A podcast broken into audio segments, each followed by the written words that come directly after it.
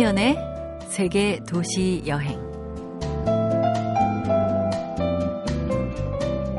안녕하세요. 참여연입니다. 얼마 전에 문화체육관광부가 2013년 한국인의 의식과 가치관 조사 결과를 발표했습니다. 2,500명이 넘는 성인 남녀를 대상으로 조사했다는데요. 우리 사회가 더 좋은 사회가 되기 위해서 필요한 가치는 무엇인가? 이 질문에 사람들이 가장 많이 한 대답은 이렇습니다. 타인에 대한 배려. 사람들은 나의 안위와 건강에만 관심 있는 게 아니라 타인의 행복에도 신경을 쓴다는 뜻이겠지요. 삶의 의미가 확장됐다는 생각이 듭니다.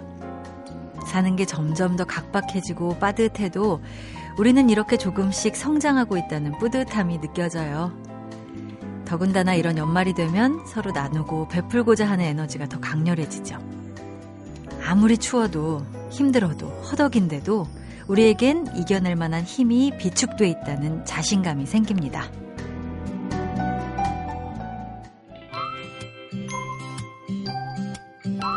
화음이 잘 어우러져요. 악동 뮤지션의 I love you.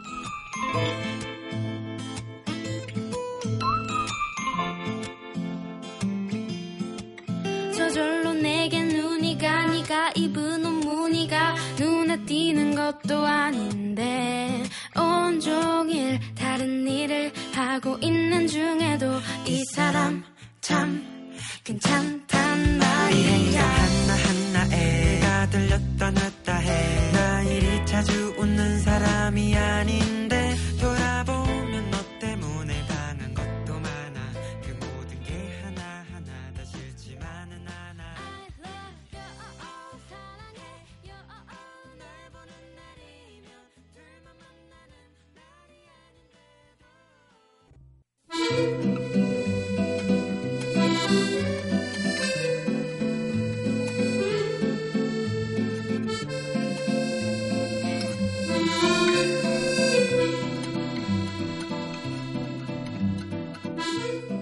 짜장면 좋아하는 친구가 중국집 사장을 꿈꿀 때 여행을 좋아하는 저는 여행사 사장님을 꿈꾸기도 했습니다.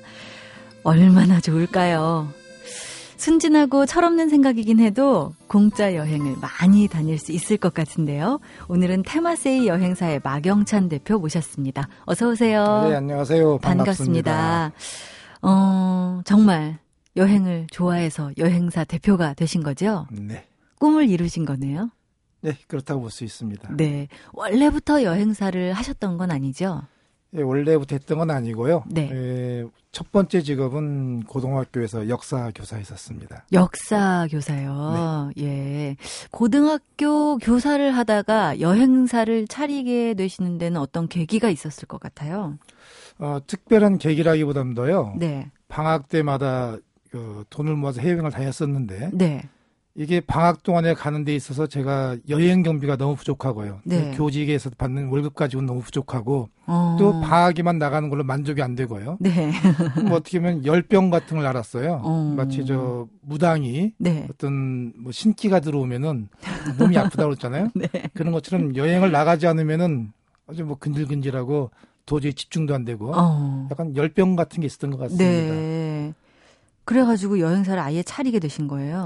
예, 그렇습니다. 그러니까 결국엔 좋아하는 거를 뭐 직업으로 가진다면은 뭔가 좀 좀 좀 더 행복해질 것 같아서 네. 과감하게 차리게 됐죠. 네. 이렇게 여행을 좋아하시는 분이 시작한 여행사라면 뭔가 다를 것 같습니다. 어, 이렇게 생각하시면 될 것 같아요. 일반적으로 여행이다 그러면은 많은 분들이 가지고 있는 강박관념이 있어요. 어떤 거요? 여행은 즐거워야 된다. 네.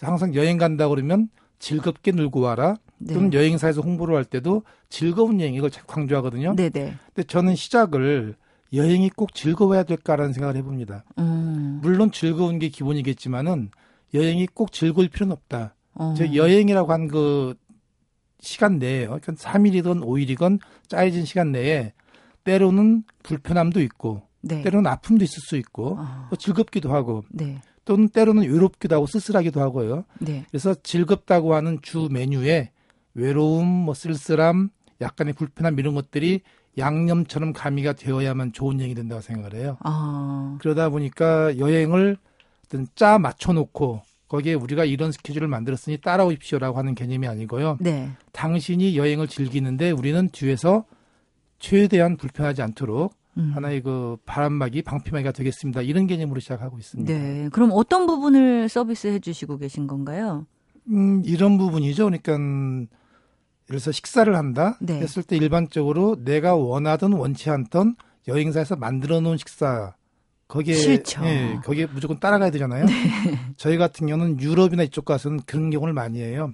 그 광장이나 예. 좀 번화가 가면은 여행비를 나눠 드립니다. 어, 한끼 뭐 20유로, 30유로 나눠 드리고 예. 2시간 동안 알아서 드시고 다시 오십시오. 어. 뭐 그런 시스템을 취한다거나 네네. 아니면은 제가 배낭여행 출신이다 보니까 배낭여행만이 가질 수 있는 어떤 그런 매력이 있잖아요. 네네. 그거를 이 단체 여행에 어떻게 접목을 시킬까 거기에 대한 아. 고민을 항상 하고 있습니다. 근데 식사를 그렇게 광장에 딱 풀어놓으시면 정보가 없잖아요. 이런 부분 좀, 어, 힘들다. 나 여행사로 왔는데, 뭐, 정보를 주세요. 그러면은 뒤에서 정보를 주시는 건가요? 그런 부분은 support 해주시는 아주 건가요? 기본적인 정보만 드리죠. 어, 기본적인 거라면 어디 어, 어디 어떤 식당들이 있다 네, 뭐 이, 이런 정도요? 이 나라에서 좀 먹을 만한 건 이런 게 있다. 아, 아니면은 이, 이 요즘 일식집은 여기에 있고 예, 예. 어, 뭐는 어디에 있고 예. 대충 그 정도만 얘기해 줍니다. 아, 그러면 여행이 주는 불편함 뭐 이런 것들을 겪으면서 조금 성취감도 느낄 수 있고 뭐 그렇겠네요. 그렇죠. 그게 여행이라고 생각을 합니다. 예. 사실 여행사 하면서 가졌던 여행사에서 당연히 해줘야 되는 서비스다. 이렇게 생각했었어요. 그게 강박관님인 것 같아요. 그런가요? 예. 어. 그러면 마 대표님이 생각하시기에 가장 훌륭한 서비스는 뭘까요? 가만히 놔두는 거죠. 여행자가 여행을 즐길 수 있도록 좀 자유롭게 놔줬으면 좋겠어요. 네. 음, 모든 사람의 취향이 다르고요. 추구하는 방향이 다릅니다. 음. 내가 생각하는 여행은 이런 거 방향이 다 달라요. 근데 네. 그거를 하나의 일정으로 맞추어서요. 마치 공산품 찍어내듯이 거기에 맞춰서는 안 된다고 생각합니다. 그래서 어, 개개인의 취향을 최대한 최대한 자기 취향대로 움직일 수 있도록 예. 좀 자유를 주는 게 가장 좋은 여행이라고 생각을 해요. 음. 근데 이렇게 여러 명이 다닐 때 어느 정도 짜여지는 일정 같은 거는 있을 거 아닙니까? 그건 당연히 존재를 하고요. 네, 거기에 따라 큰 흐름은 움직이는데 네. 그 내부에서 일어나는 이런 것들은 전부 개인 취향에 맞출 수 있도록 쉽지는 않습니다. 쉽지는 예, 않은데 예. 그렇게 하려고 최대한 노력을 하고 있고 음. 오히려 그게 좋은 호응을 얻고 있는 것 같아요. 그렇군요. 네. 그 호응, 좋은 호응들, 뭐, 사람들이 보여줬던 반응들 있다면 좀 소개를 해 주실 수 있을까요? 좋은 반응이라고 한다면 이런 거 있죠. 여행업계에서 주로 나타나는 어떤 이제 격언이라고 할까요? 네. 뭐 불문율이 뭐냐면은 영원한 단골은 없다.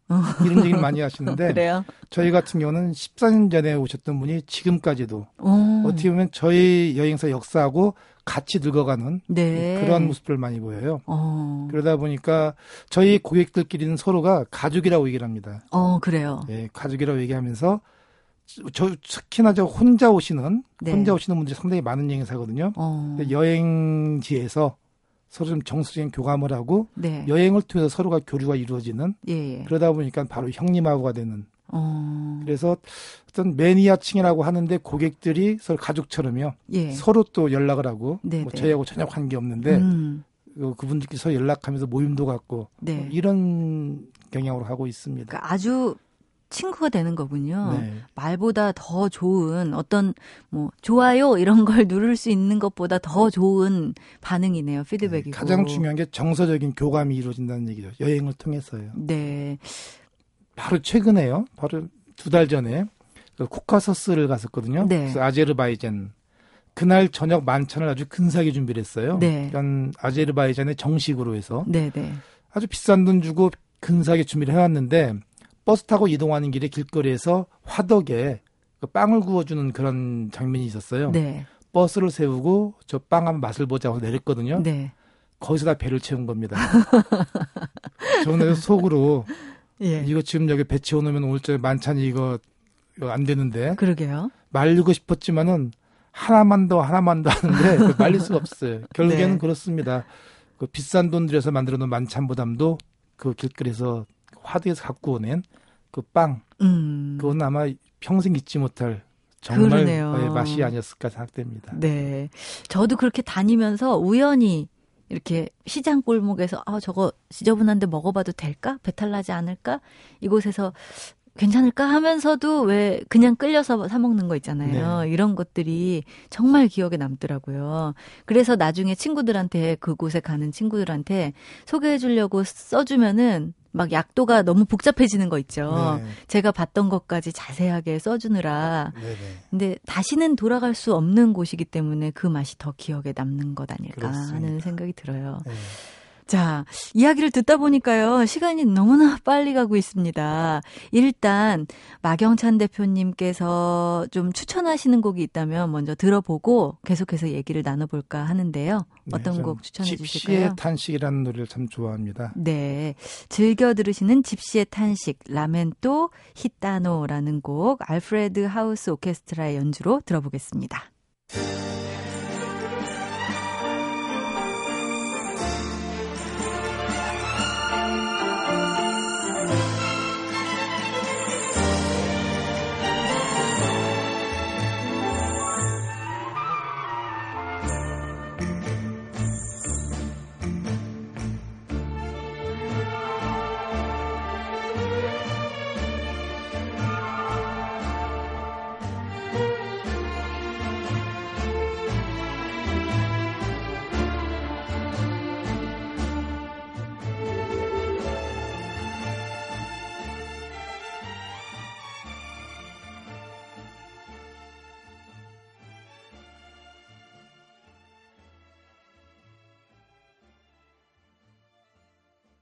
참여연의 세계도시 여행, 라멘토 히타노, 집시의 탄식 듣고 왔습니다.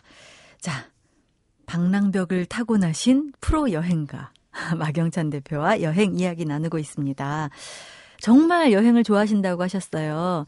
어, 여행의 고수 중에 고수시잖아요. 그러면 여행의 패턴이 좀 달라질 것 같아요. 저만 해도, 저는 고수가 되기도 아직 한참 멀었지만, 저만 해도 20대 때 다니던 배낭여행, 그 다음에 30대 가 되어서, 어, 회사 처음에 들어와서 다니는 여행, 지금의 여행 조금씩 다르거든요. 네. 예. 이렇게 오랫동안 정말 여행을 많이 하시면 조금 어떤 변화가 생, 있나요?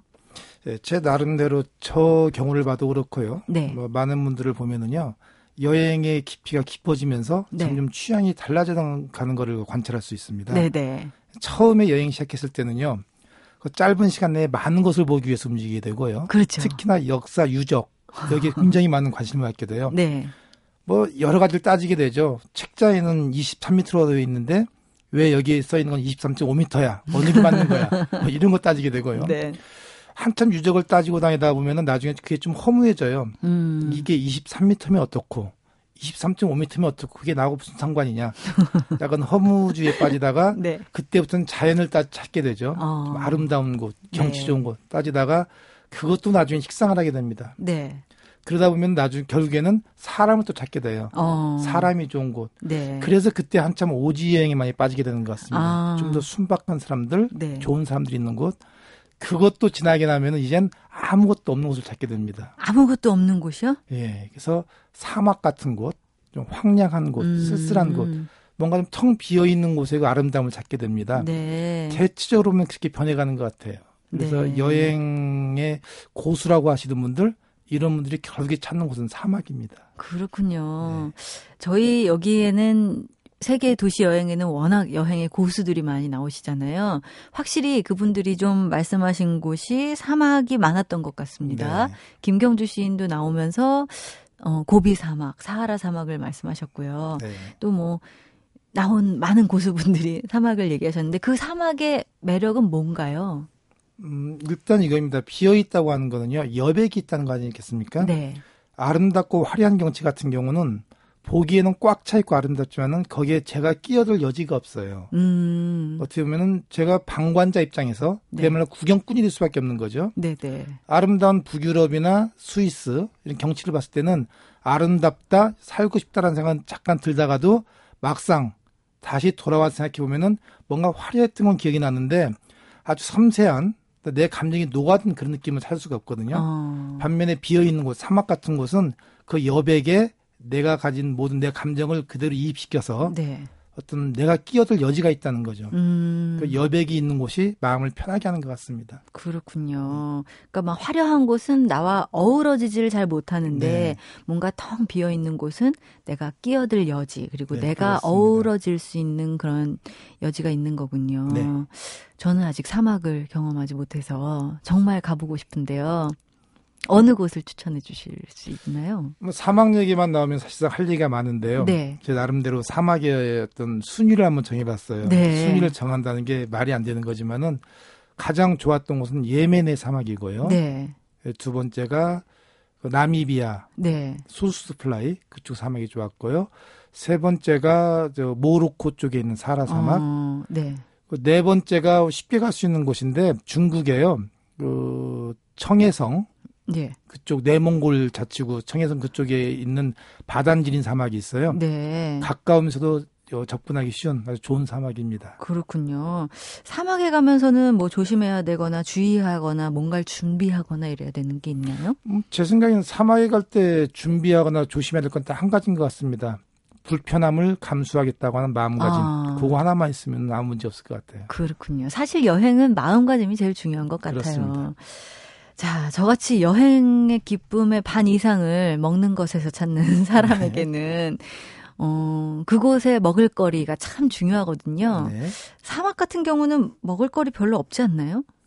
사막에 먹을거리가 없기 때문에 주로 싸가지고 가거나 네. 아니면 현지인들 예를 들어서 뭐 베두인이나 이 사람들이 해주는 걸 먹을 수밖에 없는데 네, 네. 그 맛이 또 꿀맛입니다. 어떤 맛인가요? 사막에서 주로 먹는 건 뭐예요? 일단 주로 아프리카나 이 중동 지역 사막 갈 경우에는 그 빵 종류죠. 네. 네, 빵 종류인데 화덕에 갓 구운 빵이 있죠. 네, 네. 그빵 종류 거기에 뭐 치즈나 잼 정도 발라 먹는 건데 어, 어디서 어떠한 느낌으로 먹냐에 따라서 그 느낌이 달라지거든요. 네. 사막에서 먹는 빵 어, 일단 허기도 지기도 하지만은 네. 뭔가 사- 사막하고 어울리지 않습니까? 그러네요. 거기서 메마른 빵 뜯어 먹고 있는 게 네네. 그게 또 아주 맛있어요. 뭔가 메마른 빵과 말린 고기 그리고 뭐 말린 고기 그렇죠. 이렇게 차 같은 거 같이 마시면은 네. 되게 분위기 있을 것 같아요. 천막 쳐놓고 네. 별 보면서 그렇습니다.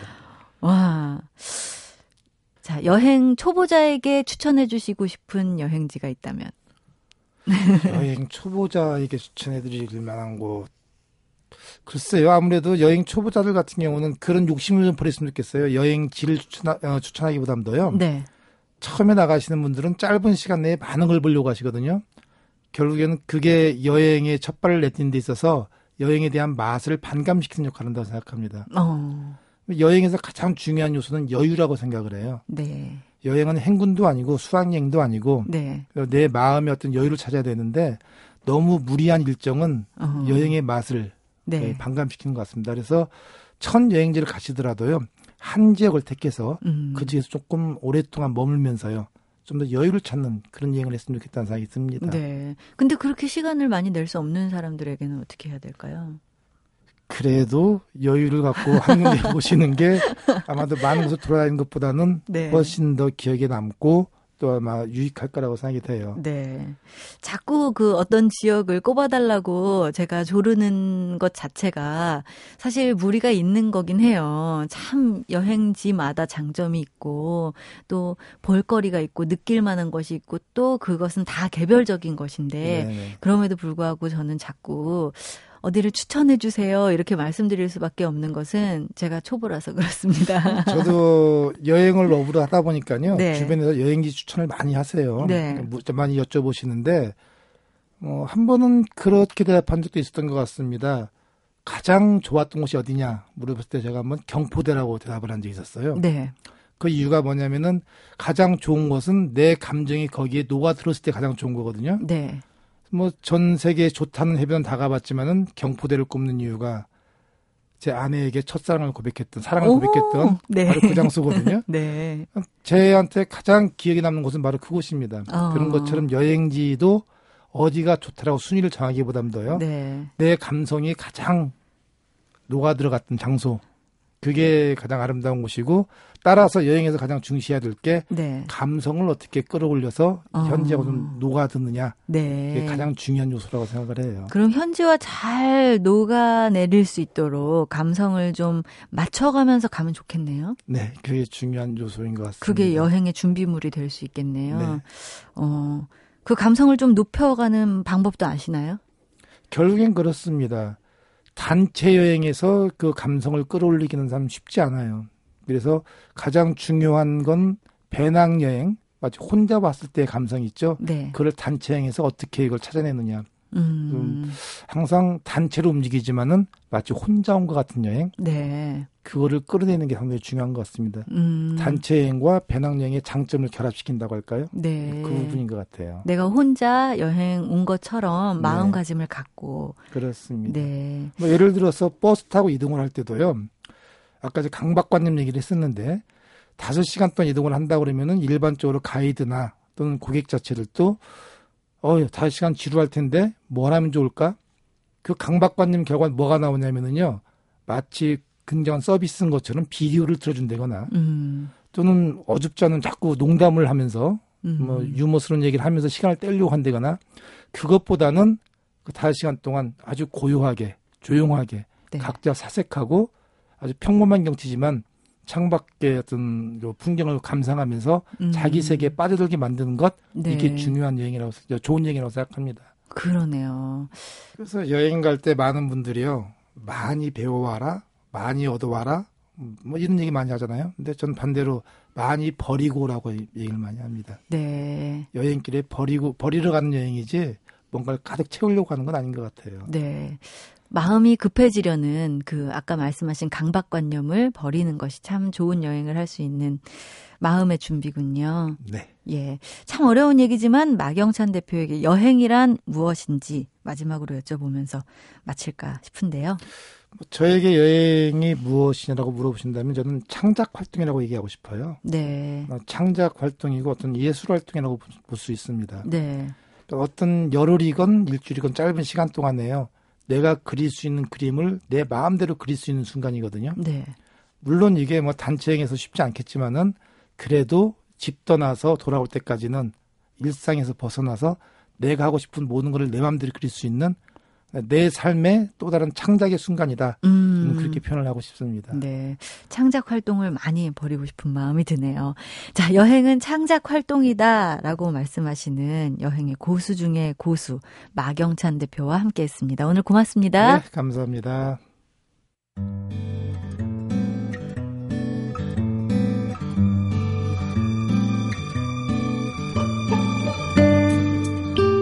이맘때가 되면 1년치 대차대조표를 작성하게 되죠. 만남과 이별, 얻은 것과 잃은 것, 희망과 절망, 또 기쁨과 슬픔. 더하기 빼기가 가장 빈번해지는 때인데요. 여행도 그 중에 한 가지 항목이 아닐까 싶습니다. 하지만 단언컨대 분명 대차대조에서 플러스로 작용할 거예요. 자, 시인 김경주 씨 나오셨습니다. 어서 오세요. 안녕하세요. 안녕하세요. 올해 좀 정리하셨나요? 이제 저 정리해야죠. 12월인데. 아, 그런 거예요. 굉장히 늦게 하시네요.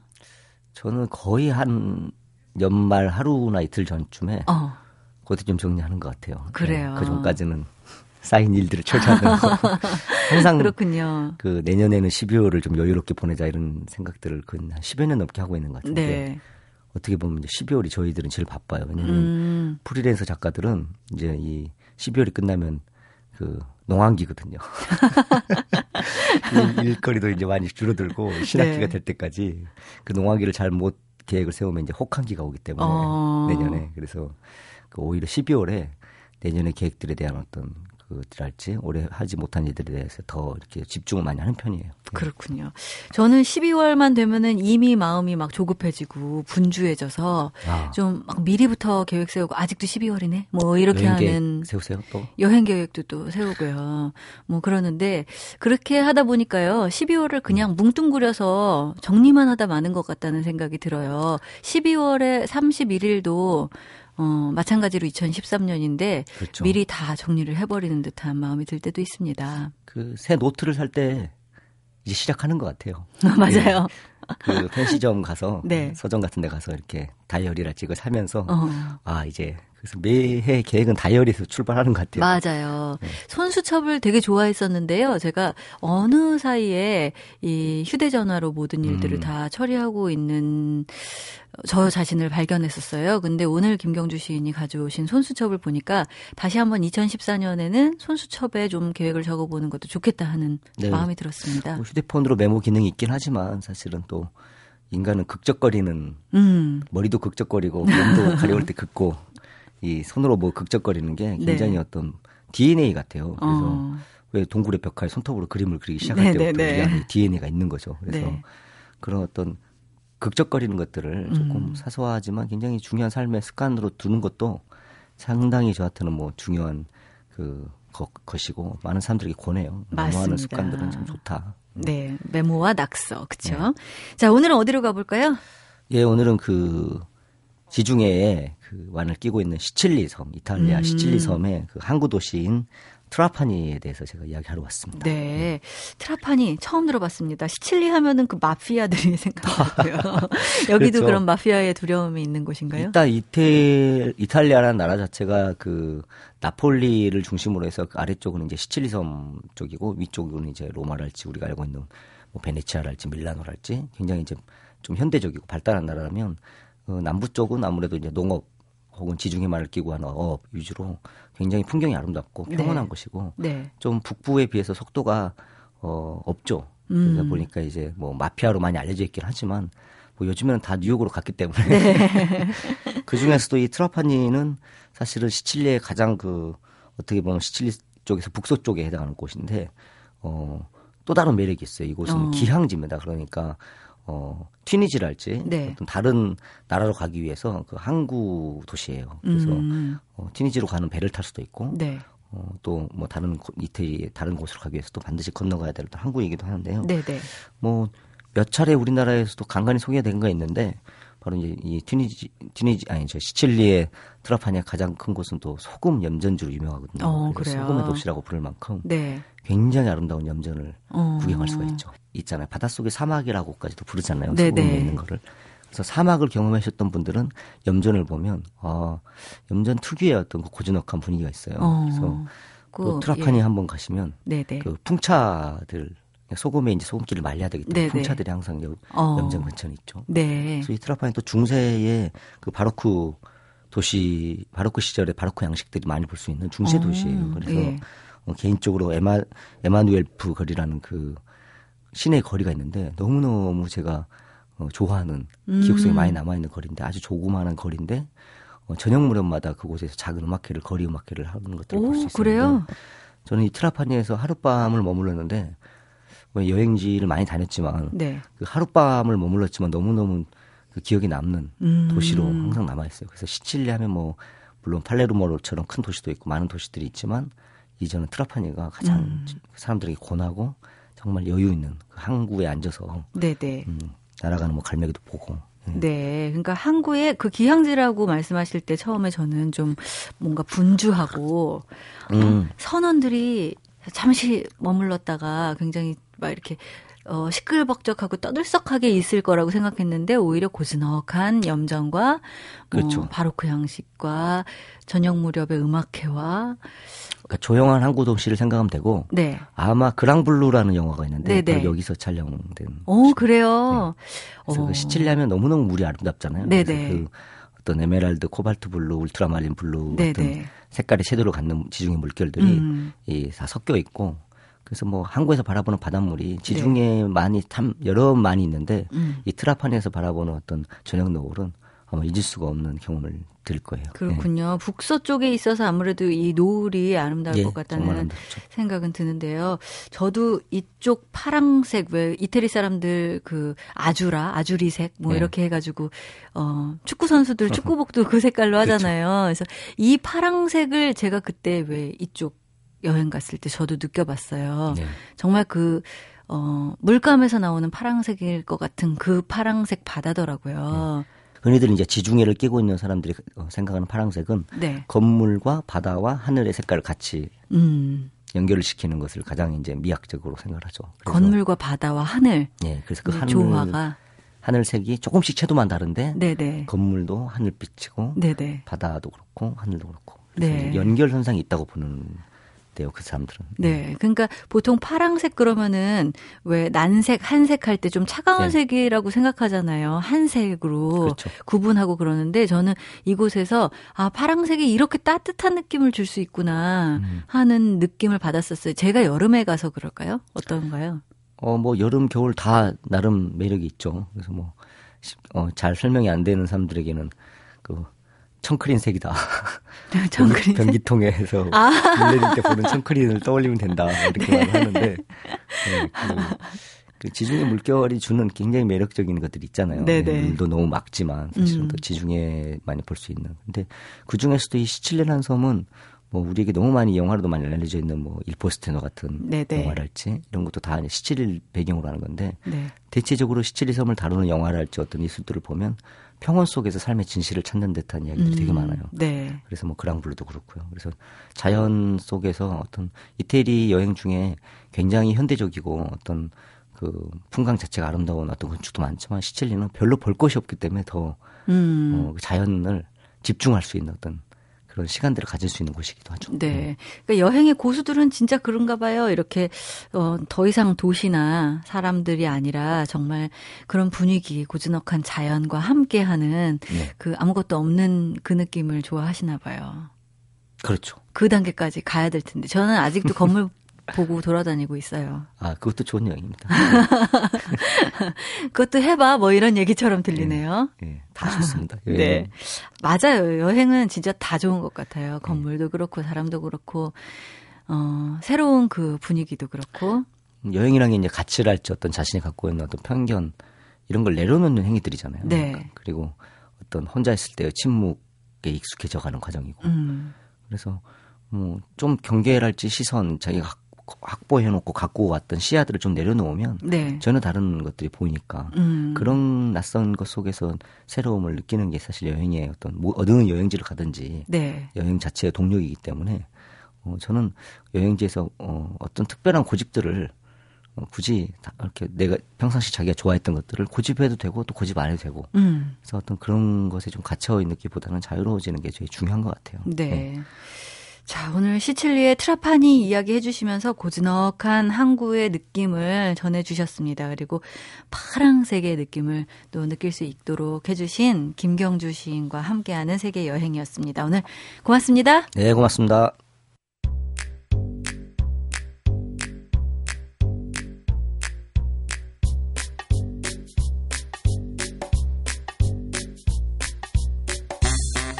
교황 프란치스코는 이렇게 말합니다. 노동은 현실주의의 문을 열어주는 지름길이며 하느님의 분명한 계명이다. 하지만 일이 건강한 여가와 연결되지 않으면 사실상 인간은 일의 노예가 된다. 요는 즐거운 일, 보람찬 일을 해야 한다는 것이겠죠. 그 중에 여행을 다니는 것도 건강한 여가와 밀접한 연관이 있다는 생각이 들어요. 오늘은 떠나볼 곳 어디를 권하실지 여행 작가 노중훈 씨 나오셨습니다. 어서 오세요. 안녕하세요. 안녕하세요. 네, 어디로 가볼까요? 오늘은 전라북도 군산시로 한번 떠나보시겠습니다. 어, 전라북도 군산시 네. 어떤 느낌인가요? 아, 약간 제가 예전에 이런 제목을 붙여본 적이 있어요. 현실을 붙들고 있는 기억의 공간. 오, 왜냐면 군산이 그 예를 들면 한 반세기 전에 네, 그런 50여 년 전쯤에 옛 도심의 풍경도 여전히 잘 간직하고 있고 네, 그다음에 또 말씀드리겠지만 특히 일제 강점기 시대 때 그런 건물들이 아직 남아 있어 가지고 뭐라고 할까요? 과거의 일본과 오늘의 한국이 이렇게 한 음. 도시만에 이렇게 자리하는 걸 보면 좀 독특하다는 그런 느낌을 좀 받으실 수가 있을 겁니다. 네. 예전에 저는 어릴 적에 저희 작은 집이 군산에 있었던 적이 아, 있었어요. 그래서 저희 작은 집에 놀러 갈 때 방학 때 왜 이렇게 일주일씩 사촌들끼리 음, 이렇게 그렇죠. 같이 이렇게 있잖아요. 네. 그래가지고 그 골목골목을 막 뛰어다녔던 맞아요. 생각이 드는데요. 그런 골목들이 실제로 아직도 많이 있습니다. 네, 제 기억에 어 여기는 왜 이렇게 골목들이 스물 골목들이 많아서 뭔가 아기자기하고 뭐 그렇게 맞아요. 어린이들이 좀 뛰어놀기 좋은 그런 분위기 있잖아요. 맞아요. 근데 네. 저희 작은 집이 또 이제 다른 데로 이사를 가는 바람에 작은 아빠가 전근을 가시는 아, 바람에 더 이상 군사는 가실 네네 더 이상. 군사는 안 갔던 거예요. 음. 정말 어 아주 자주 가던 곳을 아예 가지 않아서 음. 제 스스로의 기억조차도 음. 정말 그 어릴 같은. 적에 네. 예, 머물러 있는데요. 네. 이곳이 현실을 붙들고 있는 기억의 공간이라고 네. 표현을 해주시니까 저에게도 그런 기억인데 굉장히 추억이죠. 예, 잘 맞는다 하는 생각이 드네요. 처음 이제 가보실 곳은 경암동 철길 마을인데요. 네. 말 그대로 철길이 있는 마을이죠. 어. 더 정확히 말씀드리면 철길만 있는 마을입니다. 철길만 네, 있어요. 이게 왜냐면은 철길은 원래 1944년도에 생겼는데 어, 한 5년 전쯤에 2008년도에 화물차가 운행을 멈췄어요. 음, 근데 여기가 독특한 것은 아마 전 세계 어디에서 이런 풍경을 보시기가 어려울걸요. 마을 한복판을 철길이 이렇게 지나가요. 네. 그래서 진짜로 한 발자국이면 철로하고 판잣집이랑 이렇게 거의 붙어 있다시피 하거든요. 어.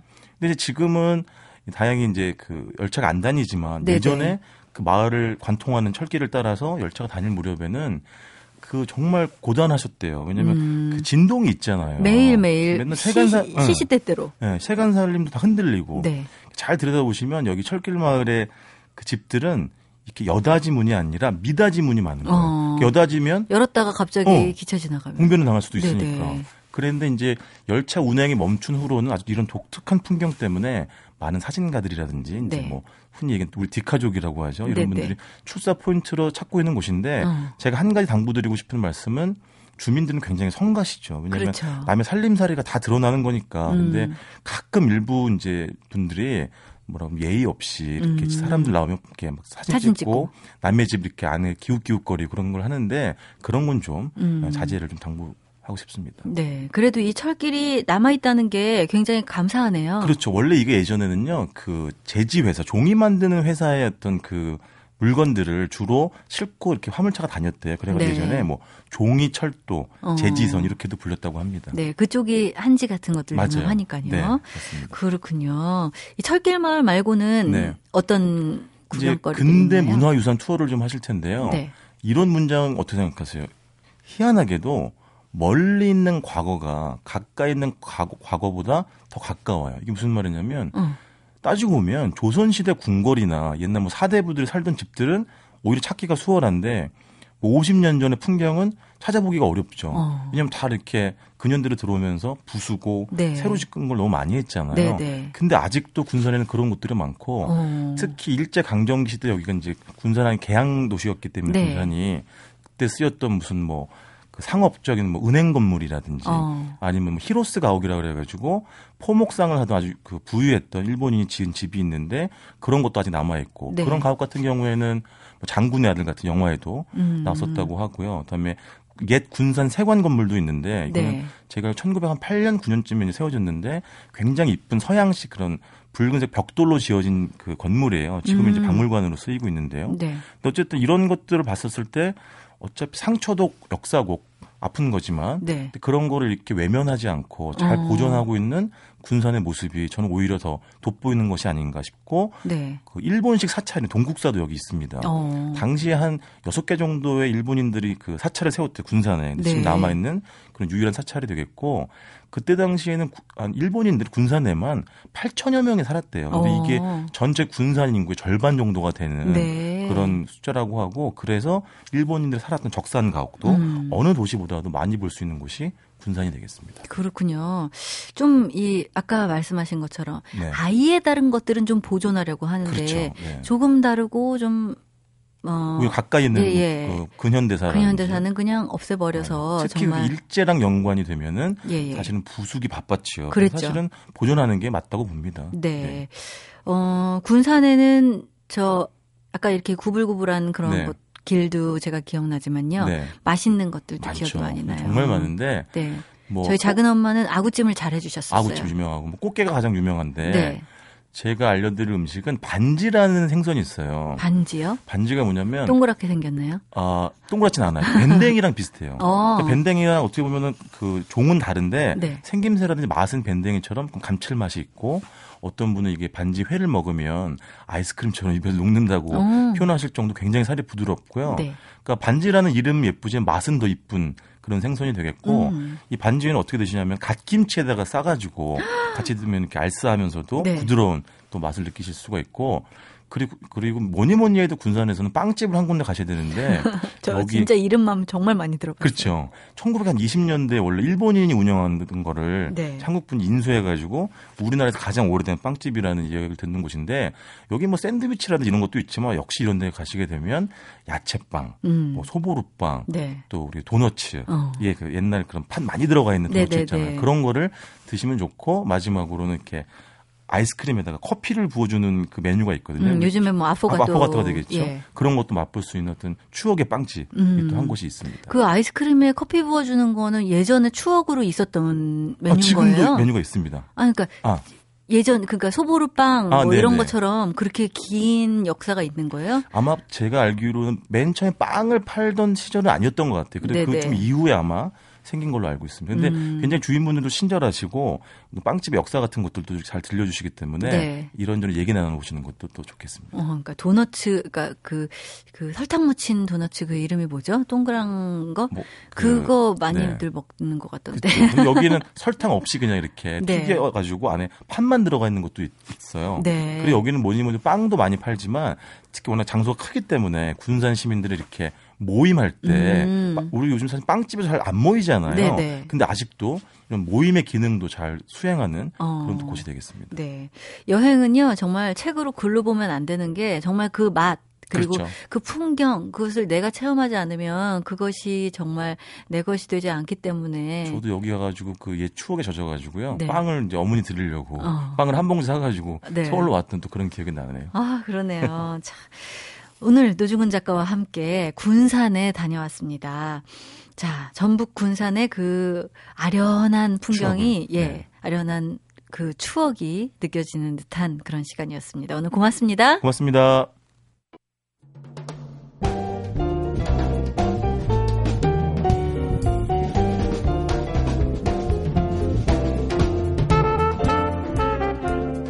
이번 주는 기쁜 일도 또 만날 일도 많은 그런 분주한 한 주가 될 거예요. 그쵸? 기대를 많이 해서 섭섭하기보다는 작은 것도 감사하면 근사한 추억이 남지 않을까 싶습니다. 자, 세계 도시 여행 참여연이었습니다.